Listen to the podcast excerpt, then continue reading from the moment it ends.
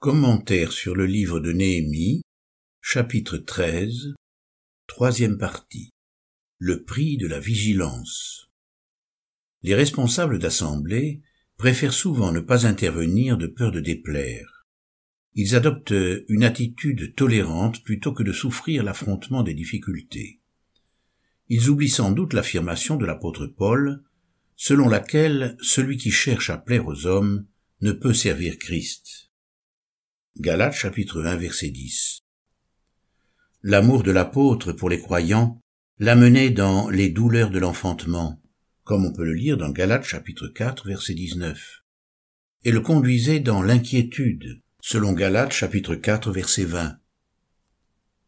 Cette souffrance l'entraînait dans de vives recommandations et dans d'ardentes émotions.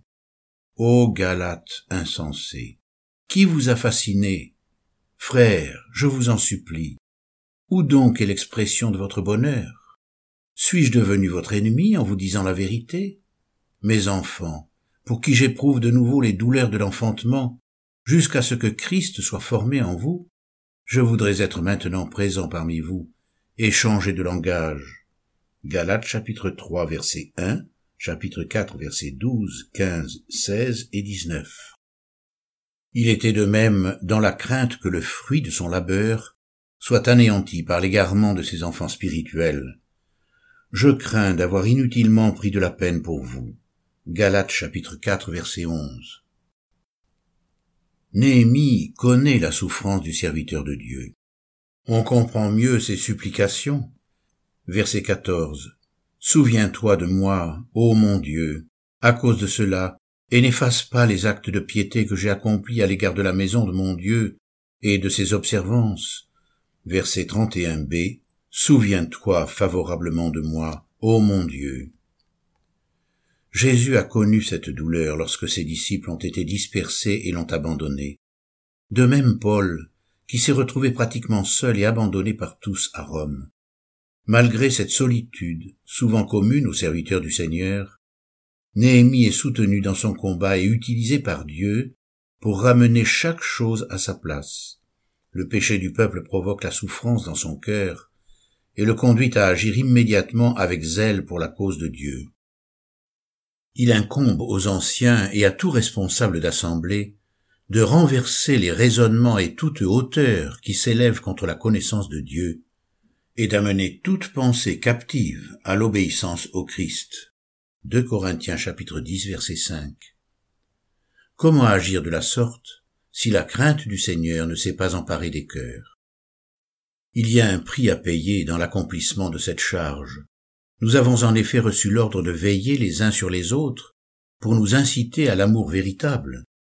Pour ce qui vous concerne, mes frères, je suis moi-même persuadé que vous êtes pleins de bonté, remplis de toute la connaissance, est capable de vous avertir les uns les autres. Romains chapitre 15 verset 14. Veillons les uns sur les autres pour nous inciter à l'amour et aux œuvres bonnes. Hébreux chapitre 10 verset 24. Parce que nous sommes devenus membres les uns des autres, nous devons nous parler selon la vérité. C'est pourquoi rejetez le mensonge et que chacun de vous parle avec vérité à son prochain, car nous sommes membres les uns des autres. Éphésiens chapitre 4 verset 25. Dire la vérité, c'est accepter d'être écorché, d'être touché, d'être blessé en accomplissant son devoir. Le prophète Ésaïe a annoncé les souffrances du ministère de Jésus en ces termes. J'ai livré mon dos à ceux qui me frappaient, et mes joues à ceux qui m'arrachaient la barbe. Je n'ai pas dérobé mon visage aux outrages et aux crachats. Ésaïe chapitre 50 verset 6. Nous sommes appelés à être bergers à sa suite. C'est à cela en effet que vous avez été appelés, parce que Christ lui aussi a souffert pour vous, et vous a laissé un exemple, afin que vous suiviez ses traces, lui qui n'a pas commis de péché, et dans la bouche duquel il ne s'est pas trouvé de fraude, lui qui, insulté, ne rendait pas l'insulte, souffrant, ne faisait pas de menaces, mais s'en remettait à celui qui juge justement.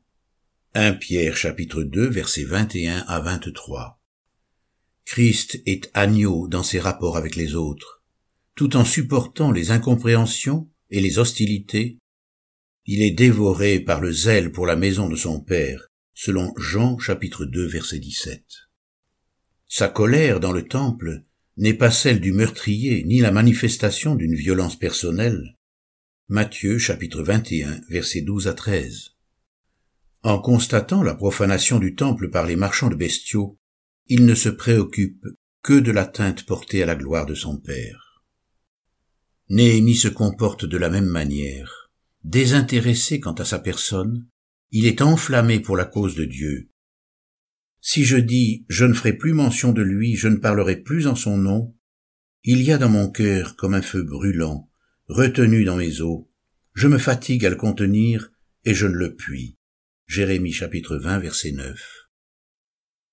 Au nom d'une certaine bienveillance, nous nous faisons les apôtres de la compréhension et de l'indulgence, nous hésitons à reprendre les coupables. En agissant de la sorte, nous faisons preuve d'une grande hypocrisie. Ainsi nous pouvons réagir avec magnanimité dans l'œuvre de Dieu, mais avec virulence et indignation lorsqu'on porte atteinte à nos droits. Nous manifestons tant de zèle pour nous-mêmes, pour notre réputation, voire même pour notre ministère. Nous sommes intolérants lorsqu'on nous blesse profondément, tandis que nous sommes tolérants pour la cause de Dieu. Nous devrions vivre l'inverse et, dans une totale abnégation quant à notre vie propre, nous donner entièrement à nos frères. Il n'y a pour personne de plus grand amour que de donner sa vie pour ses amis. Jean chapitre 15 verset 13. Nous sommes appelés à donner notre vie comme Christ nous a donné la sienne. C'est dans cet esprit que Néhémie est retourné auprès du roi de Perse. Il a accepté la condition d'esclave pour être le représentant de son peuple auprès des autorités du royaume. Son retour difficile à Suse et les obligations douloureuses envers son souverain n'ont pas altéré son ministère envers les siens. Renonçant à lui-même, il se tient en présence de Dieu, entièrement disponible pour aider son peuple. Lorsqu'il prend connaissance de l'état d'Israël, il n'hésite pas à demander un nouveau congé pour venir le secourir. Il ne s'embarrasse pas de considérations personnelles, ni ne mesure le poids de ses souffrances passées. Il ne se plaint pas de sa condition, mais s'en remet totalement à la grâce de Dieu dans une courte supplication. Verset 14. Souviens-toi de moi. Il ne reconnaît qu'une préoccupation utile, le redressement de la situation à Jérusalem. En voyant le péché, le compromis et l'offense faite à Dieu, son amour de la gloire de Dieu, sa crainte de l'Éternel, éveillent alors en lui une juste indignation. Aucun serviteur de Dieu digne de ce titre, qu'il soit mentionné par l'écriture ou l'histoire de l'Église, n'est resté sans réaction en face des désobéissances du peuple de Dieu. Il n'y a que le mercenaire qui ne se met pas en peine des brebis. Jean chapitre 10 verset 13. Ainsi beaucoup de mauvais bergers se cachent derrière leur orthodoxie passive et frileuse. Le berger authentique, à la suite du bon berger, donne sa vie pour ses brebis. Jean chapitre 10 verset 11. Le zèle pour la maison de Dieu le pousse au témoignage, au service, à l'obéissance et à l'exhortation fraternelle. Oh, si vous pouviez supporter de ma part un peu de folie. Mais vous me supportez. 2 Corinthiens chapitre 11 verset 1. Je vous demande, frères, de supporter cette parole d'exhortation, car je vous ai écrit brièvement. Hébreux chapitre 13 verset 22. Il accepte de sonner du corps selon Ézéchiel 33 verset 6, au risque de perdre sa vie ou d'être abandonné de tous. Je suis chaque jour en dérision, tout le monde se moque de moi, car toutes les fois que je parle, il faut que je crie, que je proclame violence et dévastation, et la parole de l'Éternel est pour moi un sujet de déshonneur et de risée toute la journée. Jérémie chapitre 20 versets 7 et 8. La menace constante du péché. Nous constatons combien les désordres et la superficialité s'infiltrent rapidement dans la vie personnelle des croyants et dans celle de l'Église. Le Seigneur nous visite par son esprit en reprenant nos consciences. Nous lui répondons par notre repentance et notre consécration, mais bien vite, nous mettons en oubli nos vœux et les bénédictions s'envolent. Dès que la vigilance se relâche, la fidélité disparaît très vite. Votre loyauté est comme la nuée du matin, comme la rosée matinale qui disparaît. Chapitre 6 verset 4. Le fait d'être sous la grâce et le regard bienveillant de Dieu n'amoindrit pas la nocivité du péché. Il reste source de mort lorsqu'il est commis. Le péché parvenu à son terme engendre la mort. Jacques chapitre 1 verset 15. Réalisons qu'Israël a été châtié malgré son élection et les promesses de protection qu'il avait reçues. Car ainsi parle l'Éternel des armées, celui qui vous touche, touche la prunelle de son œil. Zacharie chapitre 2 verset 12.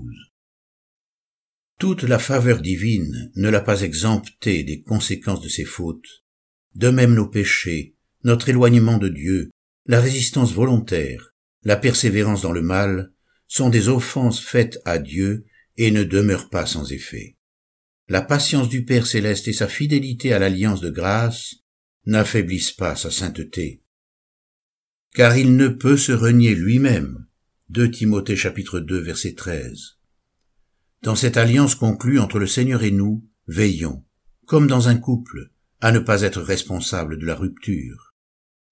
L'Esprit Saint peut s'attrister et être repoussé par notre désinvolture et l'irrespect à l'égard des préceptes divins, n'attristez pas le Saint-Esprit de Dieu, par lequel vous avez été scellés pour le jour de la rédemption. Éphésiens chapitre 4 verset 30. Pendant qu'il est dit aujourd'hui, si vous entendez sa voix, n'endurcissez pas vos cœurs, comme lors de la révolte. Hébreux chapitre 3 verset 15.